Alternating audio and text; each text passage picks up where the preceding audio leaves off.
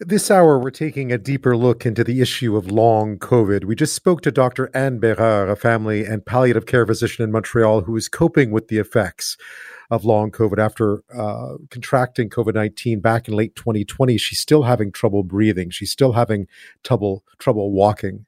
Uh, or at least trouble breathing, so which prevents her from going on long walks. She has brain fog, all the different symptoms we've been hearing about. My next guest says that we need to be prepared as a country for a post pandemic pandemic, she calls it, involving those who will suffer from the lingering effects of COVID 19. And she's calling for a concerted effort at establishing special government funded clinics across this country that can provide care and conduct research on long COVID. Joining me now from Toronto is Dr. Angela Cheung. She's a senior physician scientist with the University Health Network. Thank you so much for your time tonight. Thank you. Thanks for inviting me, Ben when it comes to long COVID, I guess it's very much still um, a work in progress in trying to understand and define exactly what it is and how to treat it. Uh, that's correct. Um, it is a evolving science, and there's many symptoms uh, that we are all lumping into long COVID. And um, you know, uh, some patients have it mild, some patients have it quite severe uh, and people present differently as well. And so uh, there is quite a wide spectrum. What sort of uh, ailments, so to speak, are you seeing when it comes to long COVID? And I gather, as you've mentioned, there is a wide spectrum from relatively minor to to fairly acute. Yeah, so I would say that the top five symptoms are fatigue, uh, brain fog, shortness of breath uh, with exertion, uh, tachycardia, or what we call fast heart rate, or I should say inappropriate fast heart rate, and sleep disturbances. Um, and and to that those five, I would add, you know, there are other symptoms. Um, sort of anxiety and depression um, about how they are. Um, it's kind of like patients receiving a diagnosis of cancer and wondering, you know, is it going to go away? Um, so there's uh, a fair bit of mental health issues uh, around long COVID as well. I know you've been looking into this and the numbers aren't exactly defined, but what percentage of people who contract COVID 19 uh, develop symptoms of long COVID?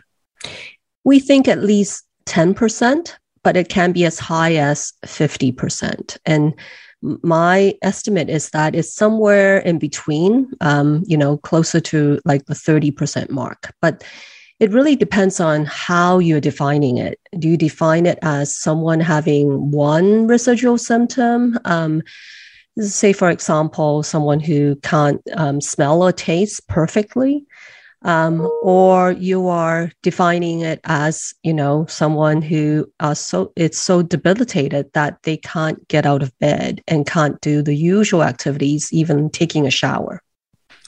Has there been have you noticed any change um, in our ability to treat those with long covid given the metal, many medical advances we've seen in treating or at least uh, protecting against covid over the last two years I think our concentration has been sort of putting out the fire, um, if you allow me to say that. Um, uh, meaning we're concentrating on like the acutely ill patients who are hospitalized and trying to keep them alive and um, uh, and you know uh, and keeping the waves um, going into the hospital sort of low.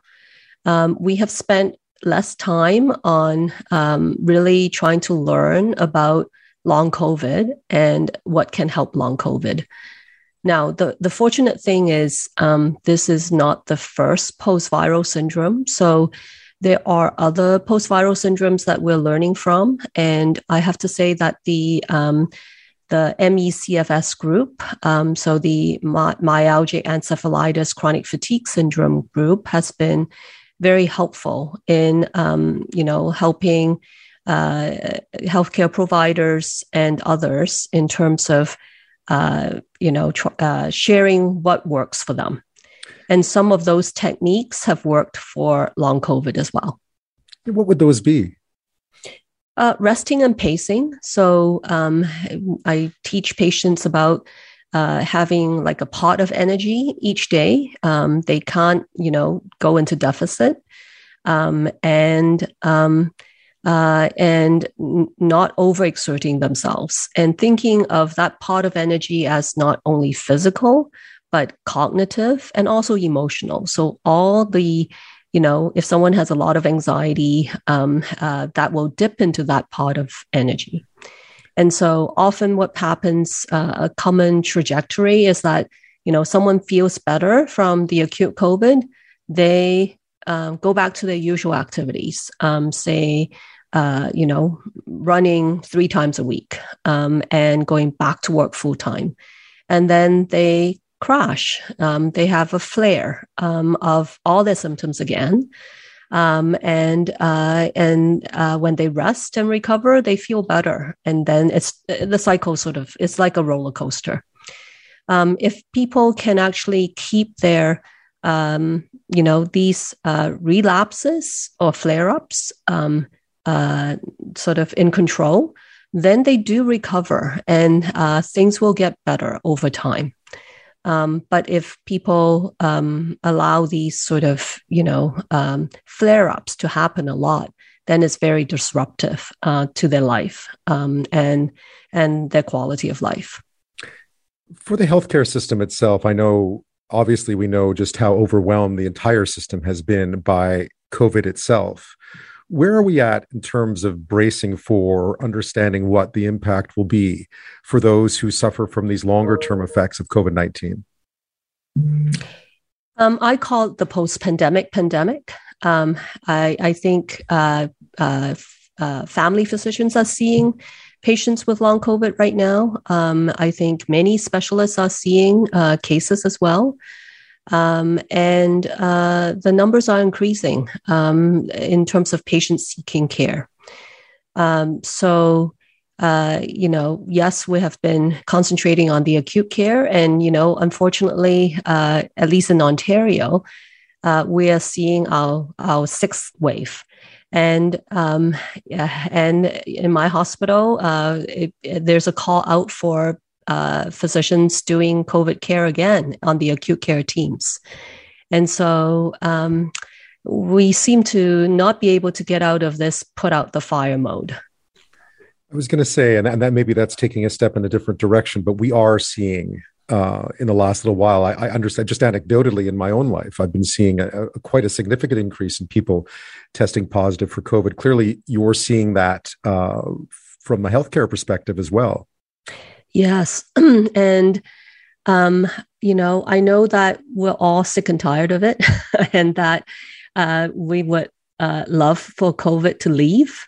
Um, but the reality is, COVID is still here. And so it's really important that people, you know, vaccinate, uh, do your booster shots if you can, uh, or at, if you're at high risk, and um, also masking. Um, I think I was at a grocery store recently, um, and a third of the people in the grocery store were not masked. And we know what works, right? We don't really need a mandate um, to wear a mask. It's kind of like if it's raining, you should bring an umbrella. Good point. Um, when we look at long COVID, then how would we, and I'll ask you this when we come back, uh, but how are we to then prepare for the post pandemic pandemic, do you think? I would like to see really a set of um, specialty clinics around the country that are connected and that we share information and what we learn, and um, so that we can be sort of the uh, sort of what best best practice is like and um, and and try to educate our primary care providers um, on sort of what works and what um, doesn't work. So um, often, um, sometimes physicians um, are telling patients uh, you should go get up and you should sort of, you know, push yourself and uh, to do uh, exercises and other things and often that will put people sort of in uh, relapses. And um, and so I think it's important to know sort of like what post COVID condition is and what we can uh, do to make people feel better.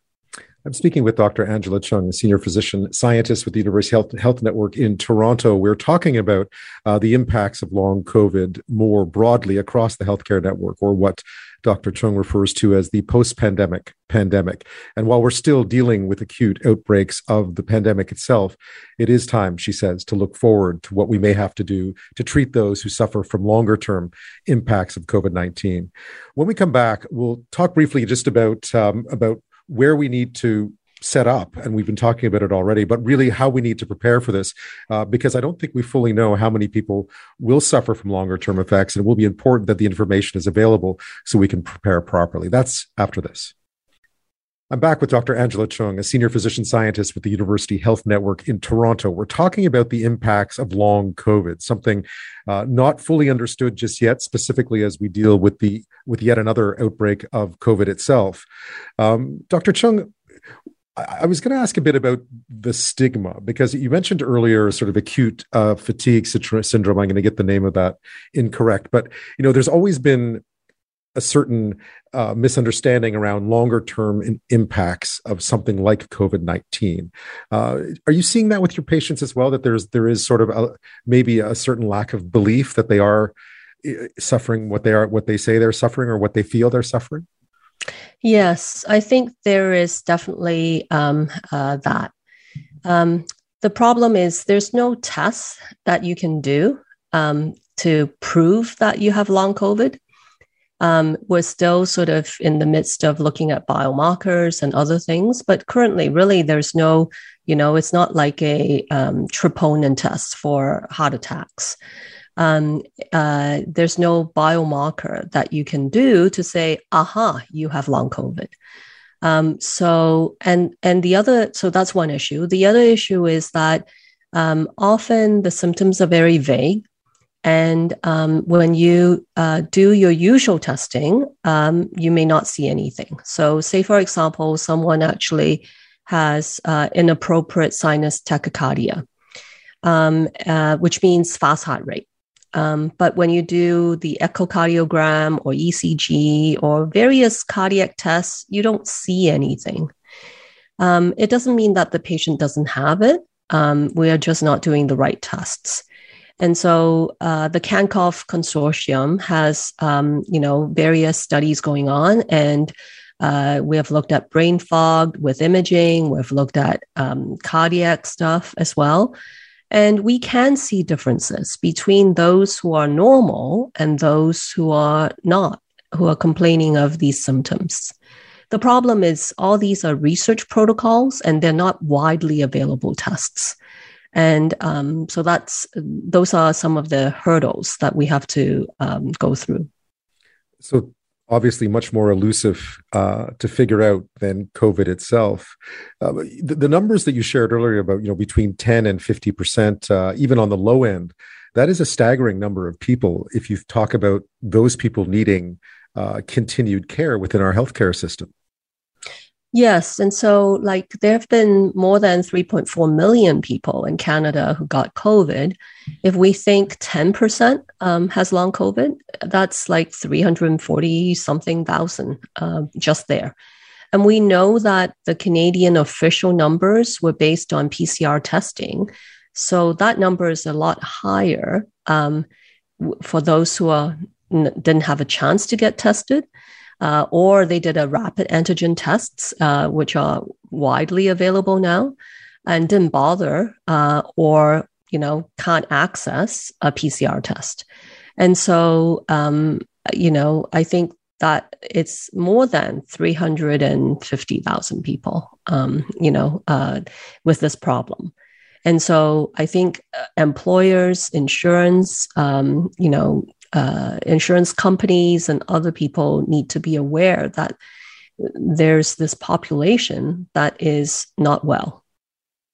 And will continue to be. I, I, what i did want to ask you i know there are a lot of people out there who who may think or may not know whether they've even ever had covid uh, because their symptoms were mild for instance or they didn't test for it.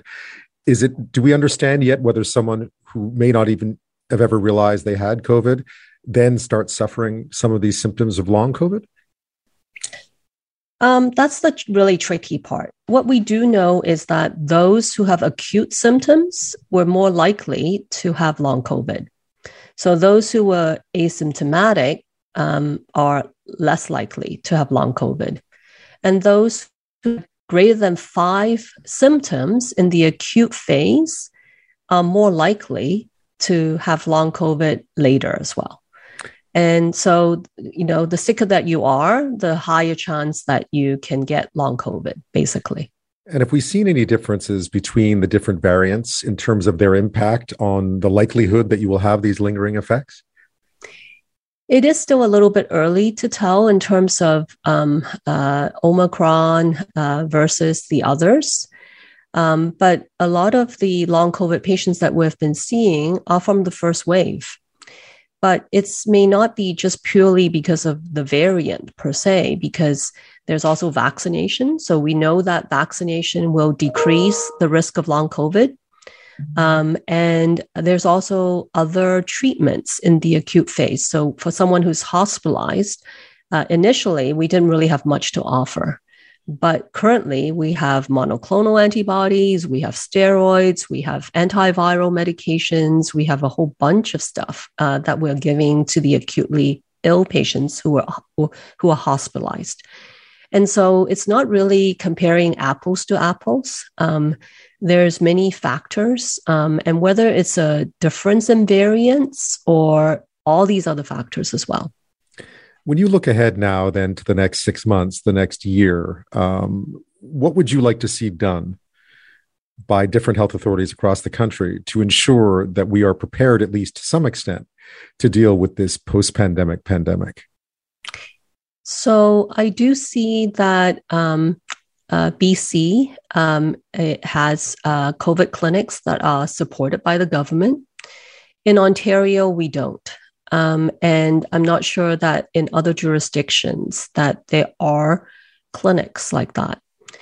And I would like to see that these clinics are connected to each other so that we can be, um, you know, communicating and, uh, you know, really trying to um, translate research findings to um, actions um, in in terms of changing the care of our patients in a very rapid uh, cycles.